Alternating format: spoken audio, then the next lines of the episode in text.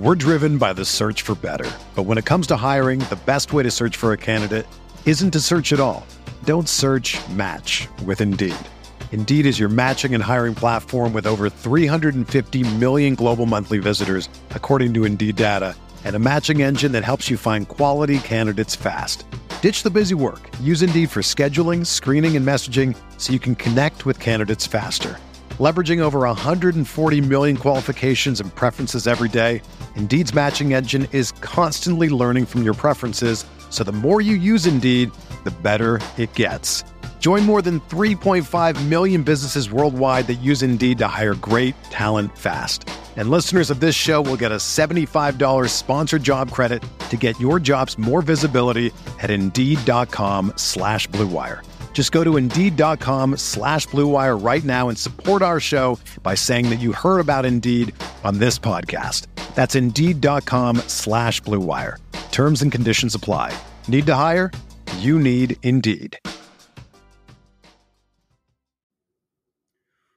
Welcome into the RotoWire Fantasy Football Podcast, brought to you by our friends over at WynnBET. I'm your host, John McKechnie, joined as always by Mario Puig. A lot to get to here on this Wednesday. We got some breaking news to, to digest. Uh, the Tyreek Hill trade, it's gone down. We're going to get into all that. We're also going to get into some of the other major movement from around the league over the course of this last week. Let's dig in.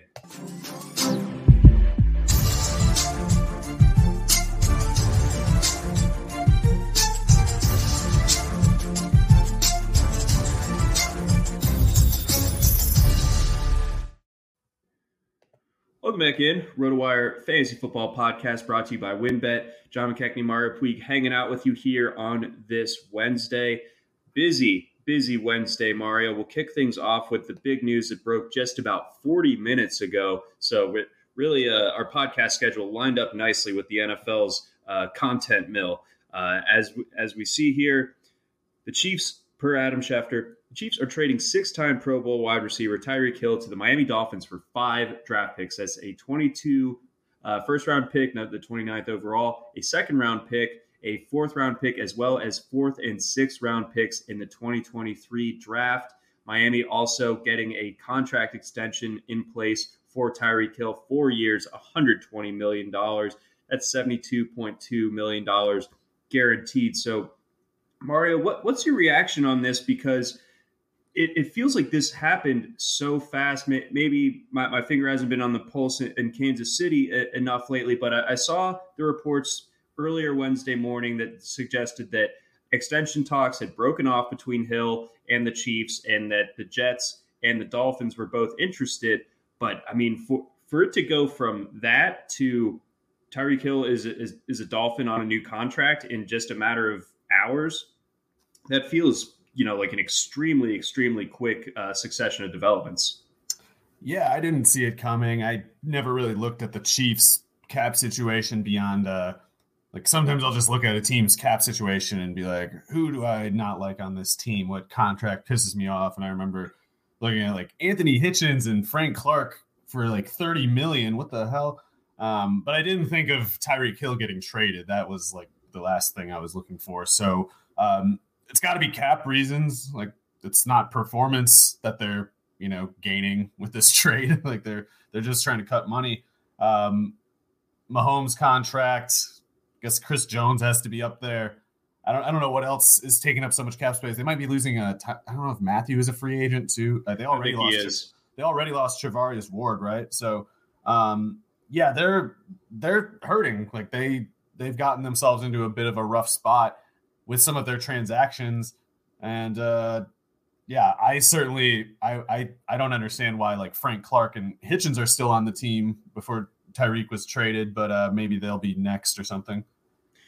It's just you know the the the recurring theme of this entire offseason, I feel like has been how the AFC West continues to kind of like accrue power. And this is like the first real uh, you know, bloodletting from from one of these teams, and and it's a team that I think most people would have you know penciled in as the their favorite to win uh, the division next year, if not the Super Bowl. But how does this change the Chiefs' dynamic on offense? Are there any real replacements? I, I mean, we we both like Juju Smith Schuster, but Tyreek Hill, he is not. Um, so, how are they going to be able to replace this? Obviously, it's a good year to to need a receiver um, in, in the draft, things like that. But again, Tyreek Hill just changed so much of how teams were able to defend the Chiefs. You have so much bandwidth that you need to, uh, you know, allocate to just not letting him beat you over the top. Now that's gone. They they still have some speed in the form of, of Mecole Hardman. I think they're uh, I might be missing something here, but uh, MVS I think could be on the radar for the Chiefs as well. So that's that's more speed, but it, again, none of this even at, comes close to adding up to to replacing Tyreek Hill necessarily. So what what do the Chiefs do from here? Yeah, I guess you can see the singular nature of the threat that Tyreek Hill poses, specifically with that Tampa Bay regular season game from two years ago, when in the first half Tyreek had like 250 yards, and then in the second half he only had like 30 or whatever. But uh, that was all just the result of the, the Buccaneers in the first half playing man coverage, and in the second half playing the most opposite of that that they could think of, uh, which is to say they tried to cover Hill in the first half, and he showed how impossible it was. He showed that like to even get step one going in, in the question of defending him, you have to completely concede uh, a style of defense that has been the you know standard, like the the by default way of playing defense. Like it's 100% not viable against him. So there's other players where that that sort of trend also bears out, where it's like you you can't cover them, but to see the distinction illustrated that jarringly was just I mean, it's even now it's almost unthinkable. But you know, at the time, like the way he got to 200 yards so fast, it was it was just unmistakable. It was just like this is a way of playing against him that will never work. You'll never even start to get any traction against him. Um, no. So anyway, I guess uh, you can't replace that effect.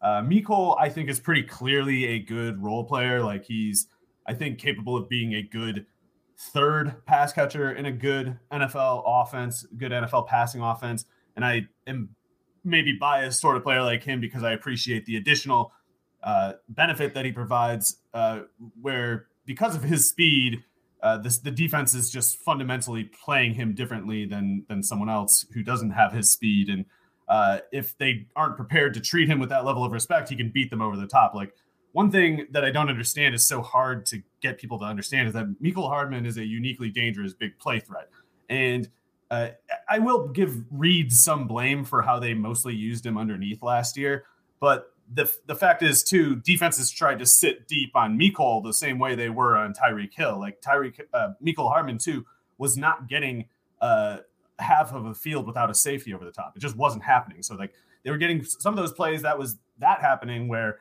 Mahomes is sitting back, patting the ball, no one's getting open. Darrel Williams has not been covered within 20 yards of him for a full eight seconds and Mahomes is holding onto the ball. That's because the safety went with Hardman too. So just because Hill is gone doesn't mean that Hardman's all of a sudden going to get, you know, really primo looks or whatever. But there is target slack, a lot of it. Kelce can't pick it up. Juju, I think, is going to be really good. I, I, think people are are wrong to doubt him, however many people might. Um, but yeah, I think the way that the Chiefs should run it next year is just Juju Smith Schuster and Tyree, uh, sorry, Travis Kelce are your like target volume guys. And Mecole Hardman is the one that you keep him running deep as much as possible because if the safeties decide that they're going to be cute and try to, you know, jump a pass over the middle on Kelce or Smith Schuster, you can make them pay, you know, a, a, six point price for that when Hardman's on the field. And I, I think, uh, you know, they, sh- they should be able to appreciate that, especially if, um, you know, not to rule them out taking a first round wide receiver. In fact, I would almost kind of expect them. It's it would be mm-hmm. good for them to target Jameson Williams or Chris Olave. I'm sure some others would be worth their time too, but those two in particular would be a great complement to Juju, Kelce, even Hardman. Like it would, it would just make both corners of the end zone a, a huge concern for the defense on every single play. Uh, but Marquez Valdes Scantling has otherwise been linked to them and is apparently visiting them. It, it, it's it's really frustrating to me that the level of like discourse and, and the literature on uh, fantasy football, wide receiver play, whatever, has gotten us to this point. But people seem to be confused about who, uh, uh, like, how Mecole Hardman compares to a player like Marcus Valdes Scantling. Like, had somebody in my mentions bothering me about like you know Marcus Valdes Scantling is clearly more reliable than Hardman. Like, no, you're just making that up. That has never been the case. Marcus Valdes Scantling hasn't even caught half of his NFL targets. Mecole Hardman has caught about two thirds for almost 10 yards a target. Marcus Valdes Scantling is like uh, 16 points lower in yards per target and 26 less in catch percentage than Hardman. These players are not comparable. One is good, one is a total decoy, and there's a big difference between the two of them. So if if, if Hardman's only competition is Valdes Scantling, I definitely take the over on his numbers this year, but they should try to get Olave or Jameson Williams. So we think that going with a, a, the speed route, but you know Williams obviously pre- presents that Olave to to to a slightly lesser extent. At least we, we think so. Williams obviously unable yeah. um, to to test at the combine, but but he's obviously he's got uh, legit game speed. No one no one in this class other than I guess Tyquan Thornton theoretically ha- has that that type of uh, Danny Gray, but I don't really believe in him all that much. No, and I'm not the, the biggest Thornton guy my, myself Velus either. Jones, I guess. But you know, we, we start to see, you know, what this offense looks like now, and it's just it's hard to imagine it not having some hiccups. And we we were seeing this offense struggle in ways in it that it hasn't under Patrick Mahomes this past season. Uh, you know, for a lot of the regular season, we never knew if they were going to get in gear uh, they, they finally did in, in, you know a couple of those playoff games, and then ended up losing uh, to the Bengals. Of course, impressive against the Bills and the, and the Steelers. Uh, to to be clear, but losing Tyree, I, I, I trust Mahomes. I, I, still think that he might be just pound for pound the most talented quarterback I've ever seen. But um, he, he you can't say that he hasn't also had an elite supporting cast around him. And I'm not sure that I'm characterizing it uh, that same way without Tyreek Hill, no matter who they bring in to, re- to try to replace. Yeah, the one thing I hate about their situation is I, I think they should be fine if they are prepared to act on the threat of running and are capable of running well. To get Clyde Edwards Helaire going. They need to feed him the way that they did in his first three starts before they got distracted and uh, whatever, before they started being impressed watching McKinnon and Darrel Williams run against a defenseless field.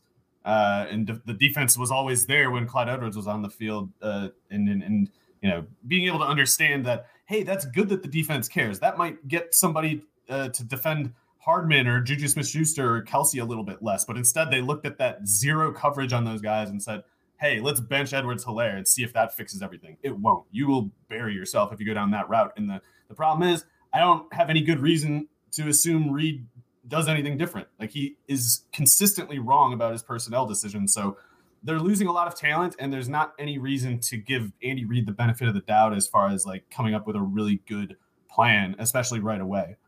So with with that in mind, who's the best player in this offense? Is it does it remain Travis Kelce? Do you expect him who who's going to be turning 33 uh, this upcoming season? Do you expect like him to be able to, to hold price, up? I guess how how much do you expect the helium to, to kick in? Because it, it did. I don't it think it will. No, because I don't know how so? people reconcile the proper level of respect for Juju Smith Schuster without uh, clinging to Diontae Johnson trutherism. Uh, I don't like. The, there's this. There's this very uh, influential mode of thinking right now that like target counts are skill per se. And if you believe that, and if you know who Diontae Johnson and Juju Smith Schuster are, you can't evaluate them as similar. Similarly, you have to add like a new condition that c- kind of contradicts the first one. So I think a lot of people are going to be like, "Oh, Juju's just a bum." Uh, you know, fade Mahomes is a reasonable enough. I mean, we'll see where his new price is. I imagine that's going to go down maybe quite a bit. Uh, but I think you're going to see that, and I think you're going to see people telling you to uh, put all your chips on whatever receiver they draft, which I, am a fan of certainly Olave and Jameson Williams, and even in Williams's case, I'm, I'm not convinced that ACL keeps him out a single game.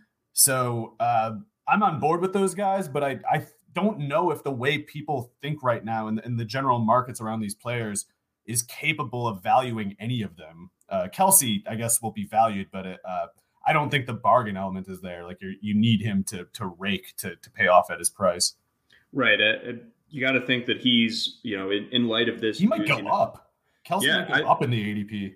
It would not surprise me. I mean, I don't think he should really. I don't either, but I think he's know, maxed out. Yeah. I mean, we, we saw his yards per target drop off by like a yard and a half last year, had six drops that tied for the most in his career uh, to this point. I mean, this is just a lot of years in a row with, with uh, you know, 120 plus targets for him. And, and at this stage, I, I worry that there's not like a massive cliff for him, but, but I think that uh, just penciling in that, that he's going to be this automatic touchdown and, and uh, reception machine I stopped short of that. At least it, when it when it comes to when you're picking him over someone else in the late first round, I, I think I'm probably going to go in a, in a different direction. Yeah, I'm worried about the durability. If if the price stays the same on Kelce, then I I think I'm interested just because, especially at least in PPR, I'm interested still just because at that level of usage, he can be downright ugly and still pay off in fantasy. But if if we need the touchdowns, yeah, I am worried about like the touchdowns and the yardage per target uh, falling off here. Yeah, I think I think the PPR uh, wrinkle uh, definitely uh, checks out as far as something to to focus on. You know, sort of almost like the the Najee Harris corollary from a year ago, where fantasy yeah. production wise, awesome per, per touch, awful. Yeah, a hundred and or sorry, like 110 catches for a thousand yards is ugly, but it will pay in PPR. Yeah, 100%. So let's go ahead, let's zoom it out. What is like how do you power rank the AFC West now in, in light uh, of this move and now with, with with the Raiders acquiring Davante Adams, the Chargers with everything uh, that they've done, and, and, the Broncos too. I mean, that this on paper is about as loaded of, of, a division as we maybe have ever seen. And now that the Chiefs have been the one that, that blinked and, and have you know been the guys that that had the biggest contra- contribution loss uh, of this uh, group of four teams. Yeah, um, I, I will say I think the Chiefs still have time. You know, if they if they add Olave, I'm high enough on him that I'm kind of just like, all right, show's back on. We, we we're fine. But uh, if they don't get somebody like that, yeah, they're just kind of they're just kind of less than before, and there's not much to be done about it except you know wait till next year. Uh, the Raiders are a tough one for me to figure out exactly what I think, just because I, I, guess their offensive line fell off a bit last year. I don't know how much that had to do with injuries. I don't know if it's just going to bounce back for no particular reason this year. Uh, if it does, yeah, they're pretty tough. I'm a big fan of Chandler Jones. Him and Maxx Crosby is a lot more dangerous than the already dangerous tandem of Ngakoue and Crosby uh, Chandler Jones is very different level entirely, so that that could get pretty nasty, uh, especially if they're getting leads. And I definitely think Davante Adams is a big upgrade for them, but I do wonder if it's really uh, going to change their entire category as an offense. Like I thought they were already pretty good, and I'm not really ready to consider them great uh, just because they added another good 10 yard and under average depth of target receiver. Like Darren Waller is probably the best downfield threat in that offense right now. Uh, Hunter Renfrow, he's seven yards within the line of scrimmage. Davante Adams, eight, nine yards within the, the line of scrimmage. So that maybe the field's wide enough to support those guys. And I definitely have faith in Josh McDaniels. I think Carr is more or less good enough. Um, but I, I don't know if like I definitely am leaving out of the question the possibility of Adams posting numbers like he did in Green Bay. I think Davante Adams on this team – yeah, he's going to catch 110 passes probably, but I think it's going to be like 7.6 yards per target, not like nine and a half or whatever it was with Rodgers. Uh, like there's going to be a drop off there. So um, I guess I picked the the Chargers as the favorite just because I'm so high on Herbert. Um, Herbert has already gunned it out with Mahomes despite having less than great supporting cast. So if they add Olave or Jameson Williams, that that could be the best offense in the league just with that move there. I think. Yeah, I mean they, they are they just need a little bit more speed at receiver do do the Chargers, and I suppose that the Raiders do too. Um, you know, obviously with everything that happened with with that uh, last year, we we know that they they are lacking uh, the obvious speed element because, like you said, Davante Adams and, and Renfrow are, are, two guys that that are not.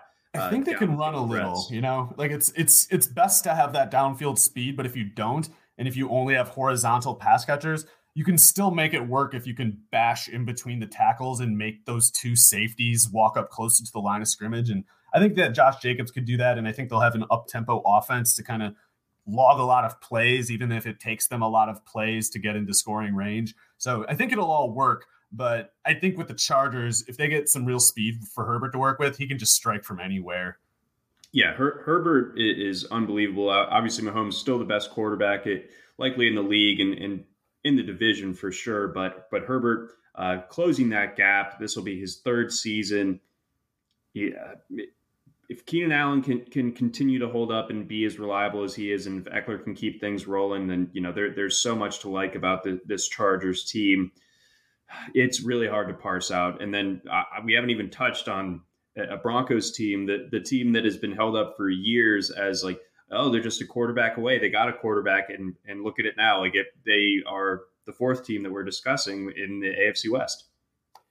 Yeah, they're uh, they're looking way better with that quarterback upgrade. I am probably not quite as high on Russell Wilson as some people, and I'm a little worried that he's not a great fit with Jerry Jeudy. If Jerry Jeudy's playing in the slot, like they might want to make their base formation Jerry Jeudy and Courtland Sutton outside, and Albert Okwuegbunam playing slot receiver because uh, Tyler Lockett never really got going underneath and in the intermediate with the with the Seahawks.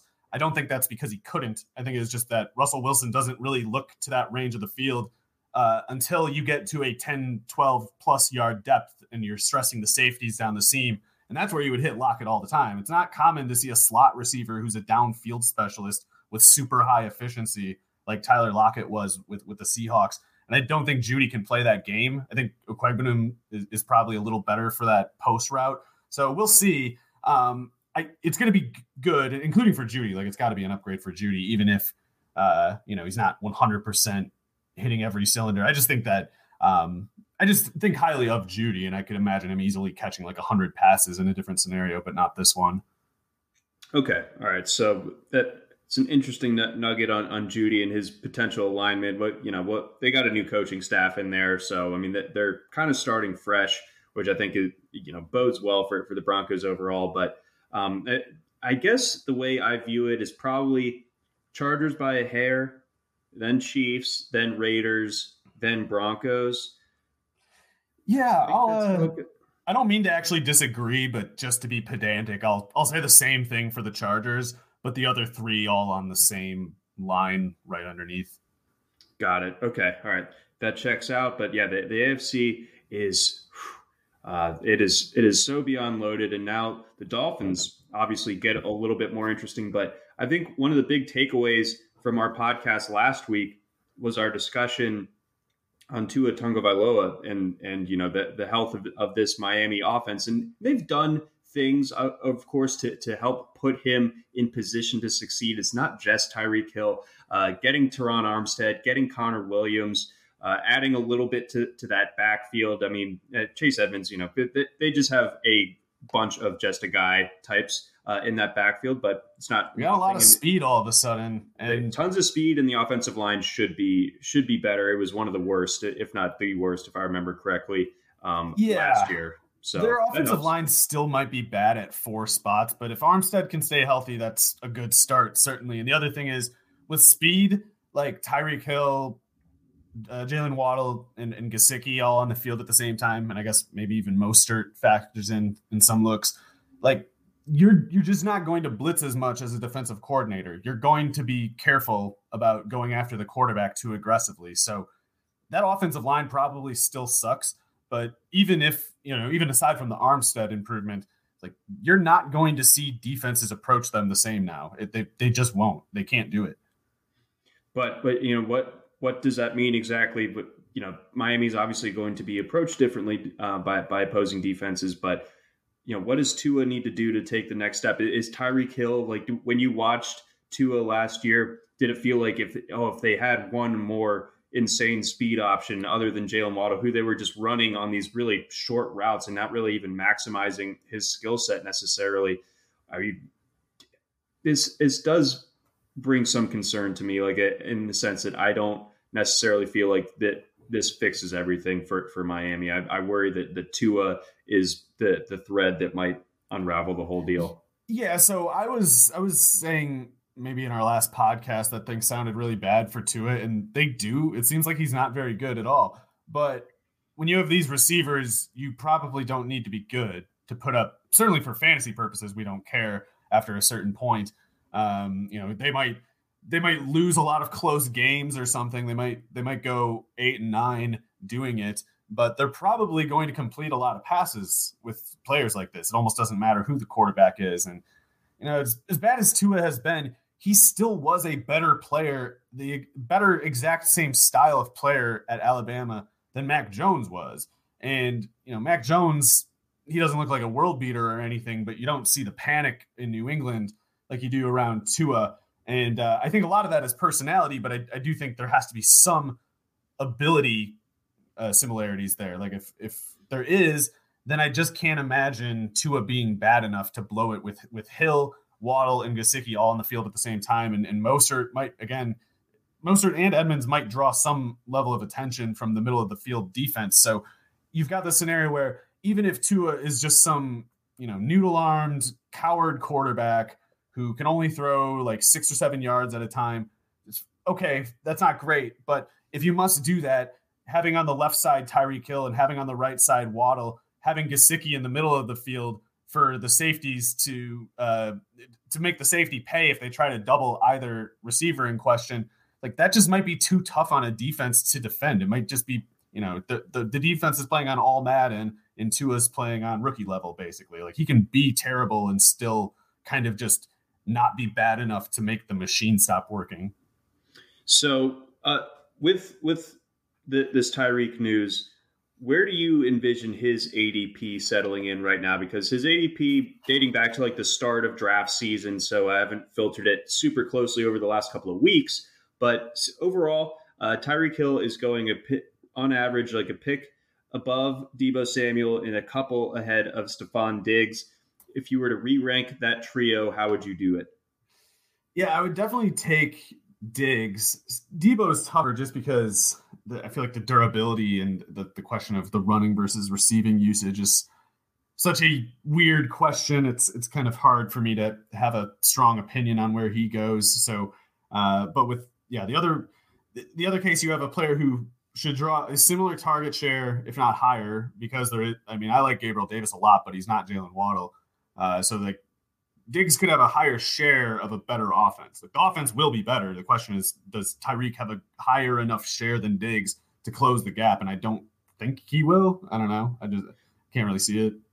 No, I don't, I don't either. I think Waddle has really, you know, locked himself into, you know, where he'll he'll be seeing 20 plus percent of the targets. So that, you know, take that off the board. You you have Gesicki's role. Um, yeah, I don't necessarily envision Hill like getting peppered with, with targets, maybe enough or, or, you know relative to the share that the Diggs will. So I, I like the Diggs call um, there, and all those guys going early second in 12 teamers. Tyreek Hill the 13th in ADP, Deebo 14th, Stefon Diggs uh, 16th. So it, you know kind of a sweet spot for for receivers there. there. Yeah. Love that. Uh, we'll see where, where Hill's new um, ADP settles in. That's that's definitely um, going to be interesting. Uh, before we move on over to our next topics, got a message from our friends over at Blue Wire. We're driven by the search for better. But when it comes to hiring, the best way to search for a candidate isn't to search at all. Don't search match with Indeed. Indeed is your matching and hiring platform with over 350 million global monthly visitors, according to Indeed data, and a matching engine that helps you find quality candidates fast. Ditch the busy work. Use Indeed for scheduling, screening, and messaging so you can connect with candidates faster. Leveraging over 140 million qualifications and preferences every day, Indeed's matching engine is constantly learning from your preferences, so the more you use Indeed, the better it gets. Join more than 3.5 million businesses worldwide that use Indeed to hire great talent fast. And listeners of this show will get a $75 sponsored job credit to get your jobs more visibility at Indeed.com slash BlueWire. Just go to Indeed.com slash BlueWire right now and support our show by saying that you heard about Indeed on this podcast. That's Indeed.com slash BlueWire. Terms and conditions apply. Need to hire? You need Indeed.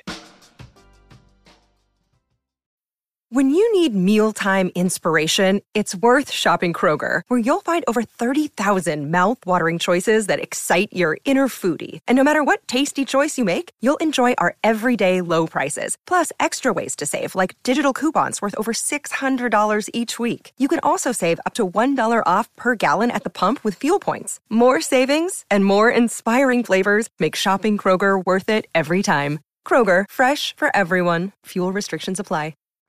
We also got a message from our friends over at WynnBET. WynnBET is now the exclusive sponsor for RotoWire's fantasy podcast. WynnBET brings you all the latest action with a user-friendly interface, moneyline bets, boosted parlays, over-unders, round robins, live betting, and so much more at your fingertips. Want a break from sports betting? Head into WynnBET's digital casino and take a spin on roulette, double down in blackjack, slam the slots, or try your hand at Baccarat. WynnBET is currently available in nine states as Arizona, Colorado, Indiana, Louisiana, Michigan, New Jersey, New York, Tennessee, and Virginia while rapidly expanding. At WynnBET, the possibilities are limitless. Register for WynnBET today, make a qualifying deposit and wager to receive $200 in free bets. Promotion may vary by state. Download WynnBET now. That's W Y N N B E T. WynnBET, the exclusive partner for RotoWire's fantasy podcast. All right, Mario. So we've done a lot uh, of talk on just the, the movement from today, just from, Wednesday. Let's go back in time a little bit. Let's talk about this Deshaun Watson move to Cleveland. Your thoughts on, you know, how that changes the fortunes potentially of of that franchise. Did you think that Cleveland was going to be the team that, that came out with him? And you know what what do we think of you know what what is now a, a pretty loaded on paper AFC North. Yeah, uh, there's a lot of issues with Deshaun Watson. His talent is not one of them. So he's probably, assuming he doesn't have a case of the yips, you know, like guilty yips or something, and he's probably going to be, I don't know, uh, as high as like a top five quarterback. Uh, whenever, uh, if he's not suspended, you know, this year, but whenever he plays next, basically. I don't know. Has there been any concrete assurance on what that'll be? I, I I, on the one hand, I can imagine the NFL just not giving him a suspension for the same reason they didn't suspend Tyreek Hill, which is that for the nature of the offense in question, you can't uh, like offset the ambiguity of the ruling uh, with the you know the severity of the crime and and putting like a middle ground half measure sort of punishment. Like you can't say, well, we didn't convict you. You didn't get convicted of that, but we're it still looked awfully suspicious. So two games, you know. Yeah, yeah. You have to say like you're guilty full year, or we didn't see anything. It's like I that's that's what they did with Tyreek, and they said that we didn't see anything. So uh, maybe they can't do it this time. I don't know, but I have to believe that's their first goal of it. And uh, I don't I don't know what Tony Buzbee or whoever else has to say about it, but um, Deshaun is a the the amount of distance between like Baker Mayfield and Deshaun Watson is it, it's it's like an incomprehensible. It's one of those things you could put a number on it maybe, but it's like you can't really appreciate it. It's the, they're totally different categories of players.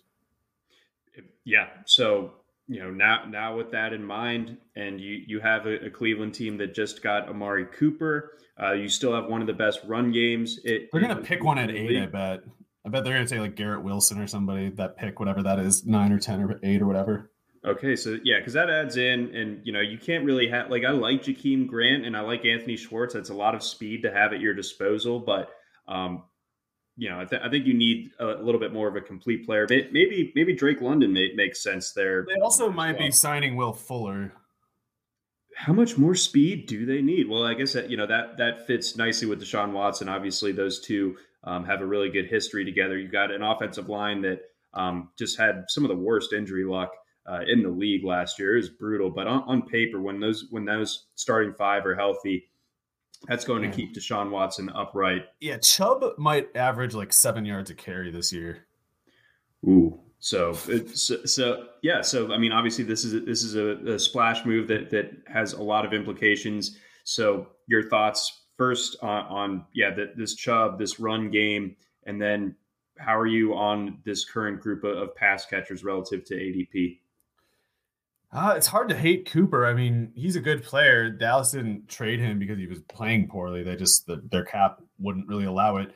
Um, he's not reliable though. He's been injured even more than his missed games count lately would lead you to believe. There's there's so many games where he's he played 35 40 snaps even but it's like he was leaving every other drive and they're stretching out this they're putting some kind of wrap on that and it's just constant. So i don't want to assume that he'll age that well durability wise um, but between him uh, schwartz if they especially add fuller you know peoples jones that's a lot of big playability and watson's definitely the kind of player to capitalize on it. So uh, yeah, somebody might not be that good on that offense and still might put up really big numbers just because of the touchdowns and like the amount of explosive plays. Otherwise, I guess David Njoku could really break out, uh, especially with Hooper not there. The, yeah, the, this uh, yeah Cleveland's offense looks a whole lot more interesting now in in, in light of all this. Um, you know, it's still a tough division and everything like that, and it'll take Watson, you know, settling into a new system. But um, I bet they so take I, it. Yeah. If he doesn't have the yips and he's actually on the field, yeah. Then uh, they win the division. Yeah, uh, of course. Part of the the background here is like I just think Greg Roman's such an idiot. I don't think the Ravens can compete. Uh, otherwise, they would. Like if if you were running the Ravens, John, I would pick the Ravens to win. Thank but you. Uh, Thank it's you. it's Greg Roman that uh, little tick.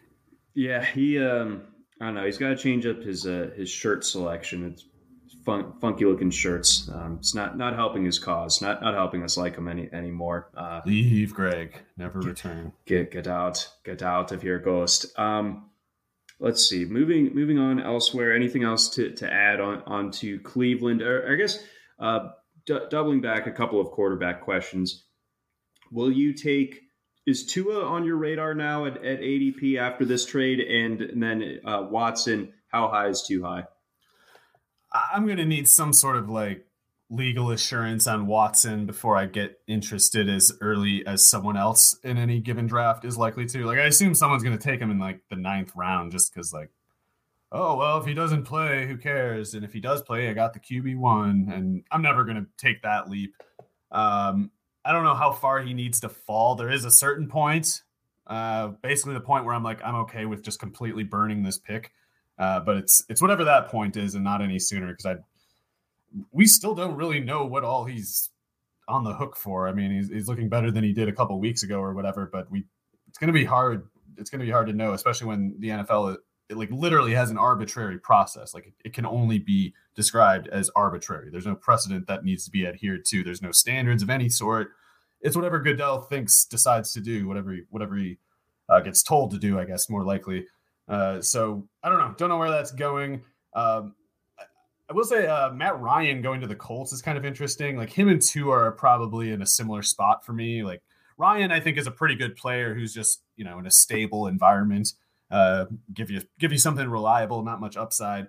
Whereas with Tua, I'm not expecting upside there either, but I'm expecting consistency just for the the pass catchers around him. So they're they're in a similar category for me. Whereas like if Watson is guaranteed to be on the field, he's a case of plus talent and plus situation and uh, or you know enough situation that he can be uh, that he can rank, whereas talent generally dictates, and that's very high. So uh, among that that group go, going like it, towards like the end of the eighth, like ninth round. So you got Derek Carr, uh, Trevor Lawrence. Uh, a little further down, you, you run into Tua. Uh, Matt Ryan uh, just behind him as well. So are, are those different tiers? Are those far enough to, to where like you, you have to separate, you know, your, your Lawrences and your Derek Carrs for, from those two? Or do you think that that, that like quartet, it kind of exemplifies like the, the, the guys that if you waited on quarterback, you need to get at least one of, or, or maybe if you want to go like a, you know, premium and, and have two really good quarterbacks, that that's the, the path you go. You go one a little bit earlier and you, then you target one of those four. Yeah, I guess it could depend on what you need. Like if there's there's some roster constructions where you theoretically might need like a dependable quarterback and others where you're like I need upside right now. And if you're the second case, you're more likely maybe to rationalize guys like Tua and Lawrence higher, but if you need dependability, it's like Carr is at the top of that list from that particular group, you know, and and, and by quite a bit to the point that maybe it's worth paying up more. Um, but yeah, I guess it, it just kind of depends on what kind of risk you're taking, I guess. Cause like, I think, I think the floor is very high for Carr and the, the ceiling only moderate, So like if you need more than moderate, he won't cut it. But if if you can't afford less than okay, I think he does. All right, fair summation there. Um, yeah, I'll, I'll, be interested in, the, in that tier. Um, I, am a believer in, in, a Trevor Lawrence bounce back, but uh, I'm Me going too. to. Also, I believe in Christian Kirk. I think uh, that, I mean, I'm supposed to be the Trent Baalke hating guy. Like that was my bit, and You're right. now, now I gotta spend all. They took time. the vinegar out of it. Yeah, they're like stealing my. They're blowing up my spot, whatever it is. Uh, you say in these situations um, but yeah, I was like, you can say that he sucks. I do. I still say it. I'm not saying like Trent's good now. I'm saying Trent sucks, and the Christian Kirk contract and the Zay Jones contract totally fine. Uh, I would have re-signed DJ Chark, but uh, in addition to signing Christian Kirk, but uh, you know, I, it's still it's still not as bad as a uh, like they're they're paying the two of them like 43 million over the the next uh, two years combined, and uh, like Cooper and Woods, something like 56 million. So uh, it could be it could be a lot worse, especially when you're talking about Baalke. And uh, the one thing I will say, I really hope they get some real field stretching presence like Olave, Jameson Williams again, of course. But uh, maybe Justyn Ross would work with Lawrence in, in the second or third. I don't really know, but they, they got to get him a bit more, get him some speed, especially. So sticking in Jacksonville for a second, you, you mentioned DJ Chark. I thought that that he had some of the, the best quotes from the Urban Meyer article. Did you read it? Yeah, and I bet people don't know this generally, but DJ Chark will pay a price from the NFL, from coaches, front offices, uh, owners, even for saying what he said. You'll notice there weren't other on the record sources there. yeah, there's pretty much just, Chris, Marvin Jones, just the Marvin punter, Jones, I guess, technically otherwise, who said that he kicked me. Um, so yeah, DJ Chark will get labeled a locker room lawyer for the rest of his career for saying that, even though everyone knows it's all true and everybody, even though no one even likes Urban Meyer, they just they're just this stupid, you know, you know, meat-headed culture that's like you know, don't snitch, don't don't don't uh, you know, break the chain of command. All it's like all that crap, uh, but an even dumber version of it, where it's like you're gonna you're gonna get mad at a guy for for saying uh, Urban Meyer is a is a dumbass and you know yeah. talking about all these things that he did, but they will. That's just that's how this that's how that culture is maintained. That's why it you know stays in power. Yeah, it's it's that's crazy to me. It's unfortunate because it I you know I and it's like Colonel. Maybe I can understand some of it, or, or like you know that, that that that's how it's always been. But like you don't need to like go go to bat for Urban My for Urban Meyer or or uh, to, right, that's that's the other thing that's mad at a too. whistleblower. You're gonna have guys like you know Chris Doyle, that special that that strength and conditioning guy, whatever whatever pieces of Urban Meyer's extended network that still is in the league. It's like they're gonna they're gonna badmouth Chark. They're gonna say like, oh yeah, uh, they're gonna do that thing that people do where they say, I support the message, I just don't like the way that he did it. Oh, you know, that, that kind of nonsense, like the ultimate coward position of of condemning it silently and you know you know carrying a, a, a blade in the dark instead of just like putting it out in the open and taking your actual position openly because you don't want to deal with the bad PR of being, you know, basically a stupid, callous person. Uh, so yeah, they're they're never going to come. No one was willing to speak in that article in on the record defense of Meyer, you know, and yet there will be murmurs of like, well, Chark didn't have to, you know, say that about him. Uh, I, I tweeted this out, but but after reading it, I, I, think that the most damning part of that article, again, that this article over on, on the Athletic, um, is how unsurprising any of it was. Like oh, yeah. a, anything that that was written, a lot of it was out for a while too. True, true. So I wish there was a little bit of more new info, but what what did come across you know him just constantly berating players telling them they're all going to get cut and fired like it it, it sounds like there like, wasn't yeah, sure. it sounds like every single proceeding that they had was a very short and b just like meyer getting there and being like who all let's see who all is here? Uh i hate all of you. Uh you're scum show me your show me your national championship your mothers should be ashamed of you all i gotta go to this thing bye i got uh, hey, dinner robinson I'll, I'll come back later oh my god! The, yeah, the James Robinson thing was. I have to go hilarious. to Columbus for uh, for a reason. Can't tell yeah, you what. They're having a special on flat iron steaks at my restaurant or something. Um, but I don't know. The that article just ridiculous. Um, any, it was basically else? all old info, but Chark coming out and sticking his neck out to say like, yeah, go ahead and say I told you. You know. Mm-hmm. Yeah, he did. He definitely put his name to it, and and uh, yeah, but much uh, respect for him. Uh, anything else that you wanted to to add on here before we run?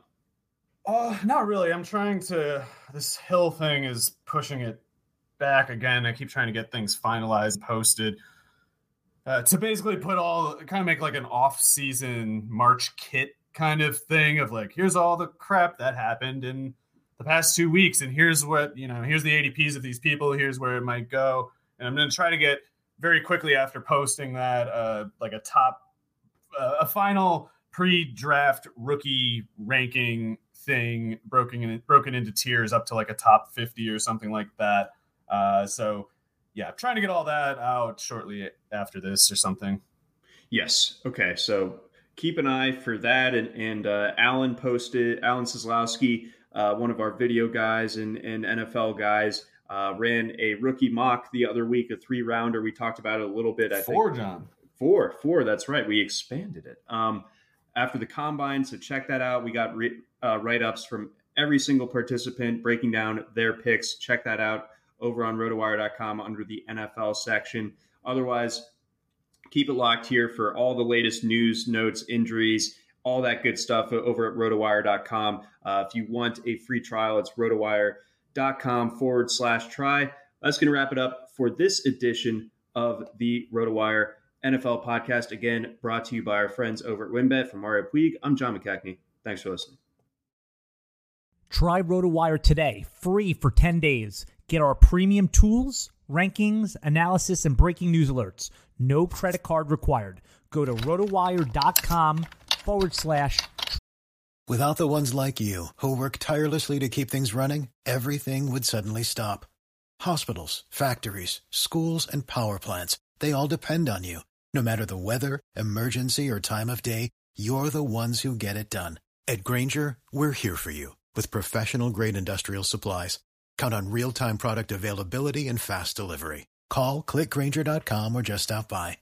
Grainger for the ones who get it done.